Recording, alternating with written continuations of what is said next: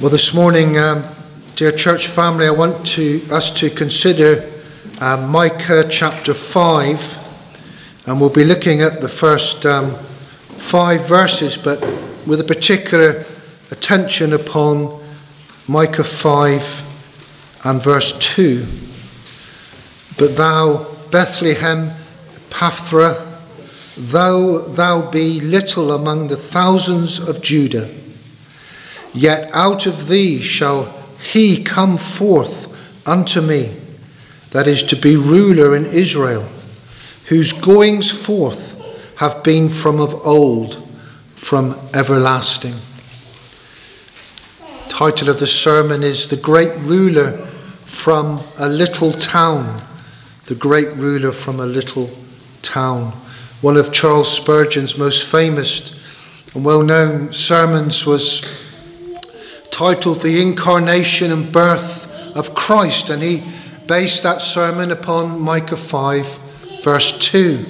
And at the beginning of his sermon, he addresses um, what we might call the um, elephant in the room when it comes to reformed um, congregations. Um, whether we should pay any attention really to Advent. Of course, Advent begins today as the fourth Sunday before Christmas, Advent in the church calendar uh, in the West, ends on Christmas Eve. Um, but the, he addresses whether it is justifiable as Reformed, as Puritan, as Protestant Christians to observe Advent and to observe Christmas at all. Um, but Spurgeon took a pragmatic approach, and I just want to Quote, quote him briefly. He, he, he said this at the beginning of his sermon. He said, This is the season of the year when, whether we wish to or not, we are compelled to think of the birth of Christ. I hold it to be one of the greatest absurdities under heaven to think that there is any religion in keeping Christmas Day. There are no probabilities whatever that our Saviour Jesus Christ was born on that day. And the observance of it is of popish origin. Doubtless, those who are Catholics have a right to hallow it, but I do not see how consistent Protestants can account it the least sacred. But then he goes on. However, I wish there were ten or a dozen Christmas days in the year, for there is work enough in the world and a little more rest would not hurt labouring people. Christmas Day is really a boon to us, particularly as it enables us to assemble round the family hearth and meet our friends once more. Still, although we do not fall exactly in the track of other people, I see no harm in thinking of the incarnation and birth of the Lord Jesus. We do not wish to be classed with those who with more care keep holiday the wrong than others the right way.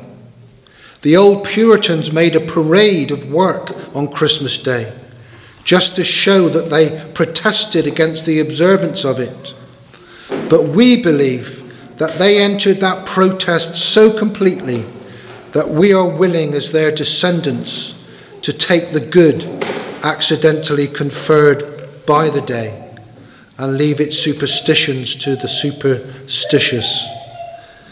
Well, I think I would, what I might add to that is that at least there are some specific sermons on the incarnation and the birth of Christ by observing Advent. Um, because that's an aspect of Christian teaching which is often neglected in the Reformed world. Dr. Martin Lloyd Jones said, I would lay it down as a rule that there are special occasions which should always be observed. I believe preaching special sermons on Christmas Day and during the Advent season. Well, Spurgeon is basically saying the Puritans made the point so well we don't need to make the point anymore. Um, and let's take the good accidentally given to us Um, and so I would say, if you don't agree with observing Advent, take it up with Martin Lloyd-Jones and take it up with Charles Spurgeon. Don't take it up with me, because I'm nobody. well, this verse, Micah 5, verse 2, as we all know, is quoted and arguably misquoted by the chief priests and scribes when Herod demanded of them where Christ should be born in Matthew 2, verses 5 and 6.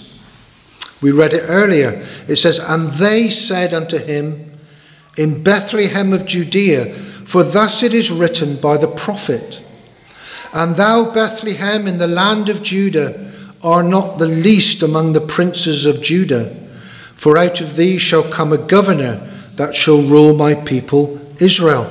Well, the observant amongst us will see that there's a very big difference between um, Matthew chapter 2, verse 6, and Micah 5, verse 2.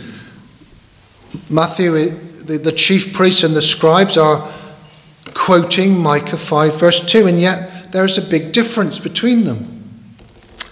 Micah refers to Bethlehem Ephrathah emphasizing the littleness and the insignificance of the place where Messiah would be born. The chief priests and the scribes, they emphasize the significance of the place of Bethlehem. They call it Bethlehem of Judah. Micah says of Bethlehem, Though thou be little among the thousands of Judah, the scribes and the chief priests say the opposite. And they say, And thou, Bethlehem, in the land of Judah, art not the least among the princes of Judah. And then we notice that the most amazing aspect of Micah's prophecy is missed out altogether by the scribes and the chief priests. There is no mention of the phrase, whose goings forth have been from old, from everlasting. So I believe when we read Matthew's account, we must play pay close attention to the text. It says, They said unto him, unto Herod. It's not Matthew quoting Micah, it's the chief priests and the scribes quoting, or I think misquoting Micah. And maybe this is an early warning in Matthew of a, of a theme that he returns to that the religious leaders of Christ's time didn't know how to read the Word of God. How often Jesus would say to them, Have you never read? Or do you not understand? They twisted the scriptures to their own destruction. They miss out or change the bits of scripture they didn't like, which didn't fit with their preconceptions of what Messiah would be like. And maybe they didn't like to think of Messiah coming from an insignificant place like Bethlehem and they tried to big it up. They say Bethlehem of Judea. They certainly didn't like the idea of a Messiah whose goings forth were from eternal ages, and therefore they left that bit off altogether. Despite this, it's an amazing thing that over 700 years before Herod asked this question of the chief priests and scribes, Micah prophesied the birth and the birthplace of the Messiah. Of course, there's a, there's a redemptive background to this, and there's an historical background to Micah 5, verse 2. In the broadest terms, Micah picks up on a promise that runs right through the Old Testament. And we're tracing the development of that on Tuesday nights. But I'll, so I'll only just say this that the, the concept of Messiah developed over time, but it was right there at the very beginning of the Bible. In Genesis 3:15 we have what is called the, the proto-evangelium, evangelium, the first gospel, which Derek Kidner calls the first glimmer of the gospel. I will put and I will put enmity between thee and the woman, and between thy seed and her seed. It shall bruise thy head, and thou shalt bruise his heel. This promise of Messiah was there right at the beginning of time and develops all the way through the Old Testament until we get to Matthew and uh, the birth of the Lord Jesus Christ. So there's that redemptive background to Matthew 5, verse 2, but there's also the immediate historical um, background. Um, when Micah wrote, the city of Jerusalem was surrounded and was threatened by the armies of Sennacherib. Um, and this threat, together with the prophecies of Isaiah and Micah, who worked together, drove Hezekiah and the other leaders to their knees, didn't it? We read of that in, in Isaiah. And Micah, both there and also throughout his prophecy, warns of the fall of Jerusalem. And that's probably the immediate historical context. This, the Assyrian army surrounding Jerusalem and laying siege to it. And this is what we read, of course, in Micah 5, verse 1, the immediate background. Now gather thyself in troops, O daughter of troops. He hath laid siege against us. They shall smite the judge of Israel with a rod upon the cheek. So he's speaking of a siege. God's people are embattled and vulnerable and weak and in great d- danger. They need to mobilize, gather the troops together. They need to muster the troops because the king of Assyria has laid siege against us and, and Israel is being humiliated and shamed. It says, They shall smite the judge of Israel upon the cheek, which was a way in those days of, of bringing shame and insult upon a defeated enemy. And yet, it is out of this surrounded, weak, vulnerable, shamed nation of Judah that Micah prophesies that a great ruler will come. And not only out of Judah, out of probably the most insignificant little place in Judah, Bethlehem. Verse 2. In verse 2, Micah addresses this town. He, he, he almost looks at the town and he says, But thou, Bethlehem Ephrathah, there's this double reference, which is perhaps similar to us saying, you know, when we speak of Tiverton, we might say Tiverton, Mid Devon. Ephrathah was the region in which Bethlehem was situated. And there's something, isn't there, so suitable about the fact that the Lord Jesus was born in Bethlehem, Ephrathah. Bethlehem in Hebrew, Beit Lehem, the house of bread. When the Lord Jesus Christ came, the Messiah, he said, I am the bread of life. I am bread for the hungry. And through the, his miracles with bread and fish, he, he was demonstrating the fact that um, all who come to him will never hunger. He is, a, he is bread for the world spiritually speaking. And you know, it's true for you and I. Uh, if, we don't, if, you, if we don't know Christ today as Saviour, it is only in Christ that the soul can find real nourishment, real food. Otherwise, you're in a spiritual famine. Spurgeon, in his, in his famous sermon, I referred to at the beginning, speaks of the blessed bread of heaven, made of the bruised body of our Lord Jesus and baked in the furnace of his agonies. No one could write like Spurgeon, could they? At the cross, symbolized in the Eucharist and the Lord's Supper through bread, his body was broken for sinners like you and I. He who was born in Bethlehem, the house of bread, was the bread of life, and his body was broken for the world. The bread of life was born in the house of bread. And then how fitting that Micah said, Bethlehem or Bethlehem, Ephrathah. Ephrathah is, in the Bible is, is often used or sometimes used interchangeably with Bethlehem because it's, as I say, it's the region in which Bethlehem is situated. But the significance of Ephrathah is that it connects the birthplace of Jesus with King David. 1 Samuel 17:12 says, "Now David was the son of that Ephrathite of Bethlehem, Judah, whose name was Jesse." And we know from Scripture that the Lord Jesus, the Messiah, came from the family, the line, the genealogy of David. He was the son of David.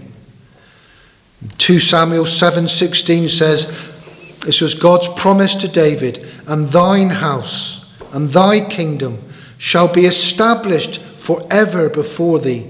Thy throne shall be established forever. It's the same Messiah, the same Lord Jesus that Micah is prophesying will come. And Samuel says, Thy house and thy kingdom shall be established forever before thee. Thy throne shall be established forever. You know, this great future ruler that, that Micah says will be born in the house of bread, his rule will be established, he says, forever will never end. His reign will never come to an end. Louis XIV was uh, France. He reigned for 72 years. He's got the record. Queen Elizabeth II lived for, uh, reigned for 70 years. We never thought she would die in England. And when she died, we, we were all shocked. We thought she'd live forever. It seemed very unlikely that these great kings, their reigns would ever come to an end because, when, or queens, because they went on and on and on, decade after decade, but they, their reigns, their thrones, they came to an end, didn't they? But this Messiah King will reign forever. This is he of whom Micah prophesies. And in Micah 5, verse 2, again, Micah contrasts the greatness of the person with the littleness of Bethlehem, his birthplace. It says there, Though thou be little among the thousands of Judah.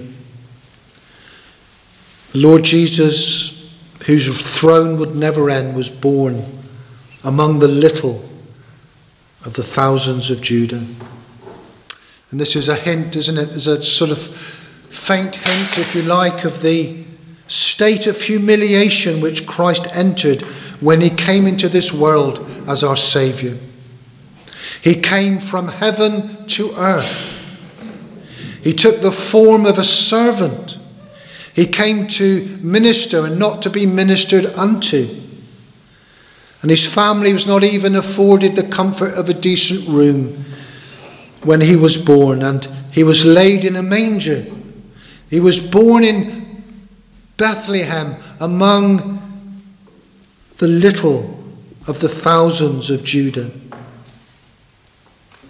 And so, in the context of Micah's prophecy, he hears and, he's, and Micah is looking at this town this, of Bethlehem, he says, You, Bethlehem, as embattled as you are, as surrounded as you are, as humiliated as you are, along with the nation, in great contrast to how little and insignificant you are, you will give rise to a great ruler, the greatest ruler that will ever be.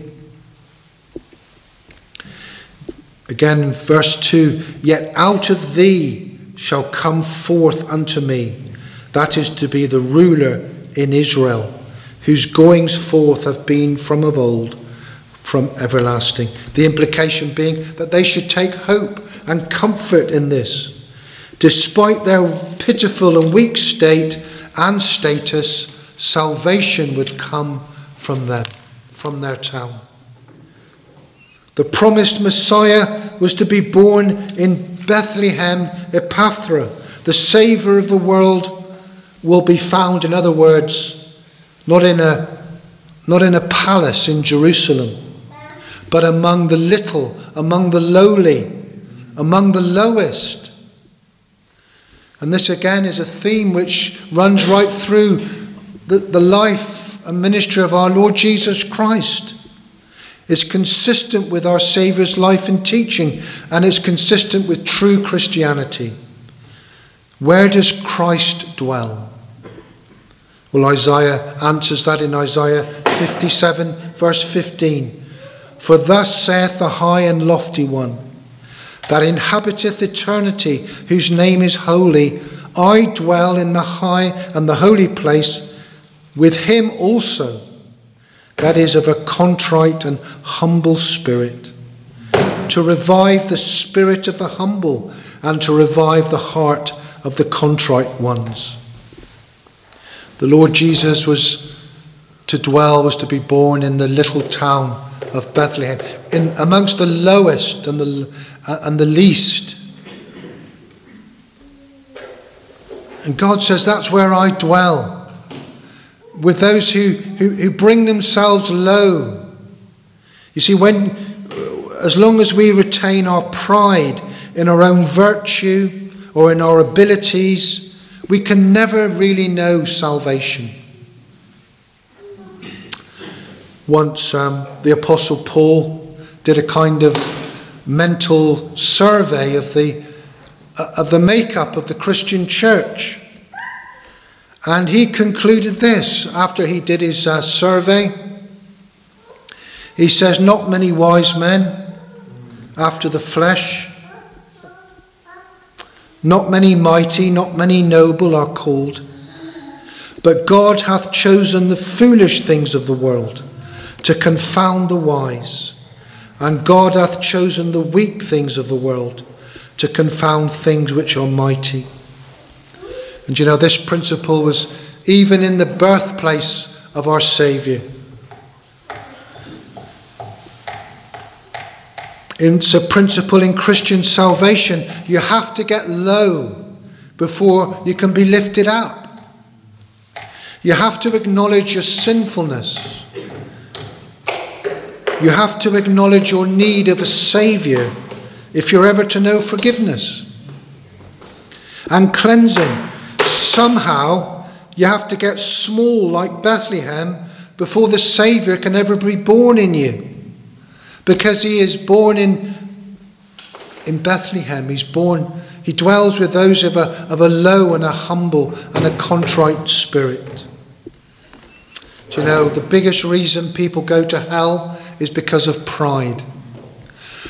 That they think there's something within them that is of worth to God that they can somehow give to God in exchange for their life, that there's some merit, some innate goodness that, they, that God will accept. But you know, unless you get rid of your pride and understand that you, you are empty and nothing, and it's only the Saviour can only dwell in you and with you if you come to the end of yourself and throw all your, the weight of your faith upon His mercy. That's only then that you can ever truly know the Saviour of the world. You have to be little among the thousands of Judah. So few can do that. So few do it. But that's where the Saviour, that's where the Saviour is born in people's lives today. In verse, the second verse of chapter 5 also, Micah emphasizes the fact that although they are weak and vulnerable and in great danger, as I say, out of them one day will come a ruler a ruler. That's so important in the context here. And it's important for Christian salvation. It's vital that this Messiah will be a ruler because Israel is surrounded by strong and powerful enemies. But in the end, all the enemies coming against Israel will be defeated. There's a predicted victory against the enemy of the Lord. They have the upper hand now. But one day, Micah says, this Messiah will come and he will be a great ruler, a great king. And this Messiah, this ruler, is going to be extraordinary. His goings forth, it says, have been from of old, from everlasting. This king that's coming has a pre existence, an existence prior to his birth in Bethlehem, an ancient infant. I, I mean, we've all been, or even those of us who've had uh, children or have children, you know, when we announce to our to our family or, or friends that we're, we're expecting a baby or we, we've had a baby, we don't say, Well, let me introduce you to our new baby whose goings forth have been from eternity. They think you'd gone mad, wouldn't they? But you see, this baby, this king, although he was born, his goings forth, although he comes forth, Micah says, his goings forth have been from eternity, an ancient infant. In John's Gospel, we are told of this promised Messiah that in the beginning was the Word, and the Word was with God, and the Word was God. The same was in the beginning with God. John the Baptist's post baptismal testimony to Christ included this point This is he of whom I said, After me cometh a man which is preferred before me, for he was before me. Now, there's, there's two befores there in the English translation, but in the Greek, the two befores are two different word, words altogether. The first before um, denotes rank. This, the one, the, the Saviour's before me is more important than me. But the second before, protos in the Greek, this one is first in time and space. He has a pre existence. He was, he's preferred before me because he was before me. You see, this Lord Jesus Christ, he came forth out unto Israel, but his goings forth have been from eternity. This promised Messiah will be a man born in Bethlehem, a baby. He will come forth unto me, but his goings forth precede his coming forth. This is the great mystery of the incarnation, of course. The hypostatic union, the foundational Christological doctrine that the person of Jesus is both human and divine. The incarnation the Christian doctrine we focus on in Advent, referring to the supernatural act of the triune God, whereby the eternal divine Son from the Father, by the agency of the Spirit, took into union with himself a complete human nature apart from sin. And as a result, the Son, our Lord Jesus Christ, now and forevermore exists as one person in two natures, our only Lord and Saviour. Don't ask me to explain it. I can't understand it. But all we say is that the Lord Jesus is not two people, he's not, he's not schizophrenic, he's one person, but he has two natures. And we can't say any more or understand it any more than that. This one, and no less than this one, is the great ruler that Micah prophesies will come. They are weak, they're surrounded, but he is mighty. This ruler is mighty. And the great news of the gospel, dear friends, is that you, You don't have to become strong to be saved. In fact, you have to abandon your strength and pride and self sufficiency. The great news is that this ruler, this Saviour, this Messiah has all the strength that is required to save us from our enemies. And great are the enemies of, of our souls without Christ. Uh, we're besieged. There's a great darkness around us. The power of sin and hell and death surrounds us. But Christ, the Saviour, is strong to save. You see, it's no good having a, a Saviour who loves us and is, has, has pity on us if he's weak. But we have a compassionate and a strong Saviour. He's both willing and able. You need both, don't you? Willing and able to save. And perhaps already whispered through his humble birthplace, Christ achieves all of this through making himself of no reputation he was born in the lowest, most insignificant place as, a, as an early whisper or sign of the fact that he would take upon him the form of a servant and was made in the likeness of men. And being found in fashion as a man, he humbled himself and became obedient unto death, even the death of the cross. And yet, as weak as the Lord Jesus became, yet he was strong. Paul goes on to say, Wherefore God also hath highly exalted him and given him a name which is above every name, that at the name of Jesus every knee should bow, of things on heaven, in heaven and things in the earth, and things under the earth, and that every tongue should confess that Jesus Christ is Lord to the glory of God the Father. So, in a way that was unexpected, Christ has come as promised to be ruler in Israel, to be ruler in his church, to be ruler in this world. He has come and his kingdom has come. It's been inaugurated and it will be consummated. He will come the second time.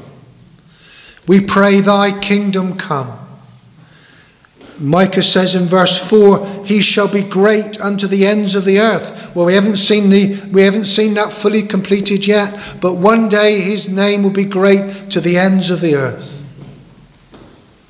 He will come the second time as surely as he came the first time.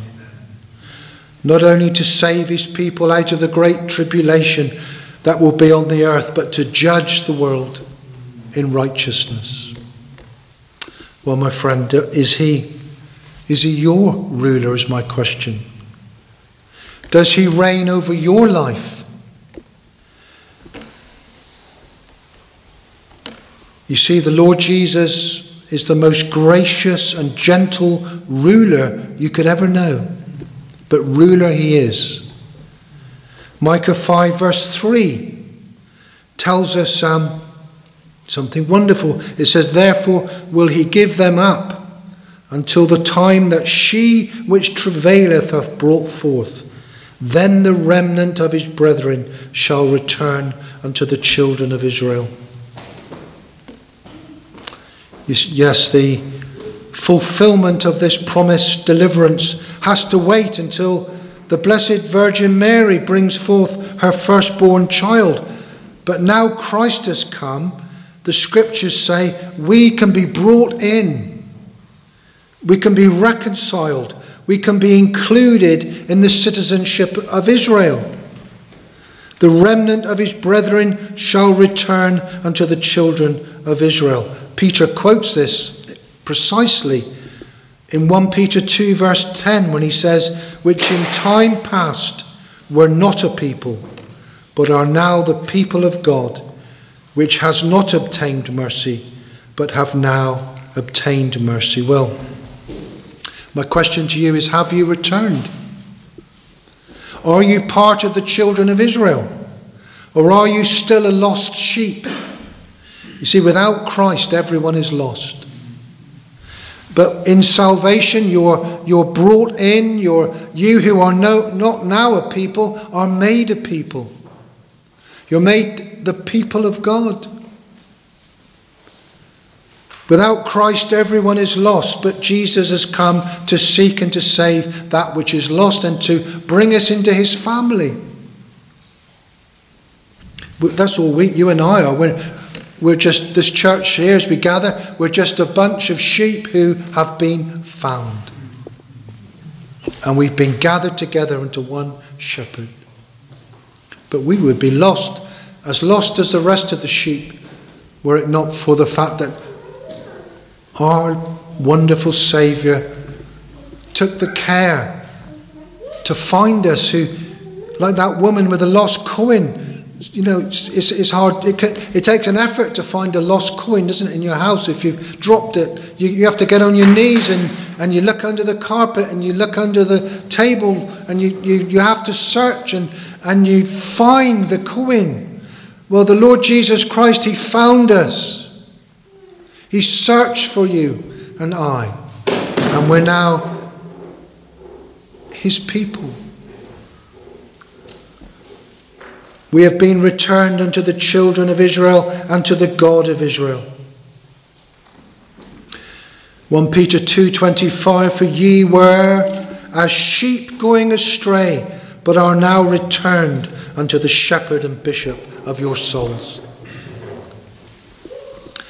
This ruler will not only include you amongst his people, it says in verse 4 of Micah 5, he will be your shepherd. Micah 5, verse 4 says, And he shall stand and feed in the strength of the Lord, in the majesty of the name of the Lord his God. Yes, the Lord Jesus can be our daily bread. He will feed us. That's what the shepherd does. He feeds the sheep. He uses this glorious victory of his to stand and feed us, to be the good shepherd, to give eternal salvation in life and in death to all the returning brothers and sisters, to all those out of the nations who are part of this great return unto the children of Israel, to the God of Israel. This is what's happening in the world today and will continue to happen until the second coming. There's a return, there's an ingathering, and it'll carry on and on until Christ comes.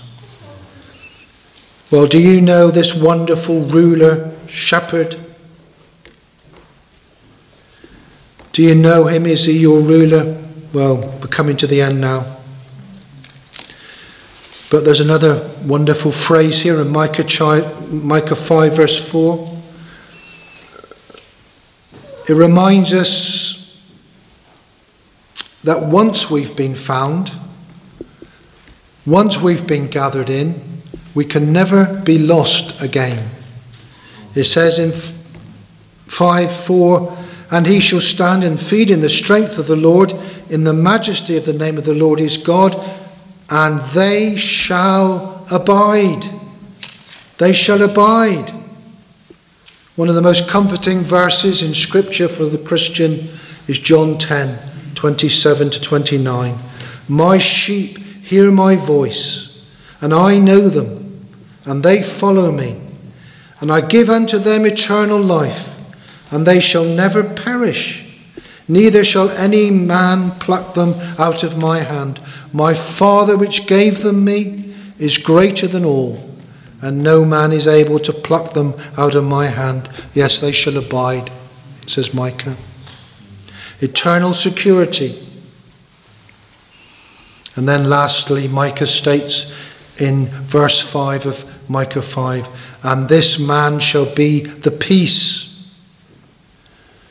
Christ is indeed our peace. Peace with God legally, we know, and then on the basis of that, we, need, we know the peace of God subjectively or experientially. He is the Prince of Peace whose birth we celebrate in these coming days. we may not have, as the descendants of the Puritans, we may not have designed it this way, but as Spurgeon says, let us take the good of it, take the evangelistic opportunity it provides. He is the Prince of Peace. I say with Spurgeon, take the good accidentally conferred by the day.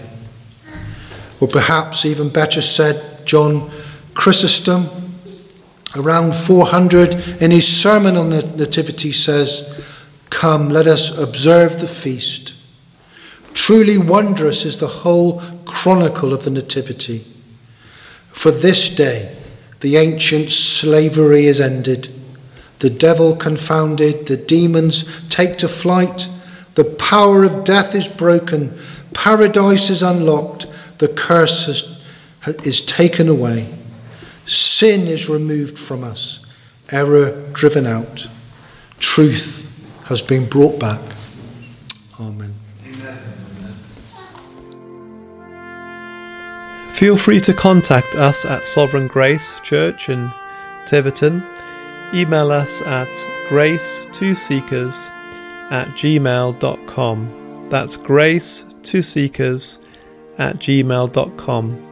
Alternatively, you can visit our website at www.sovereigngracereformedchurch.co.uk.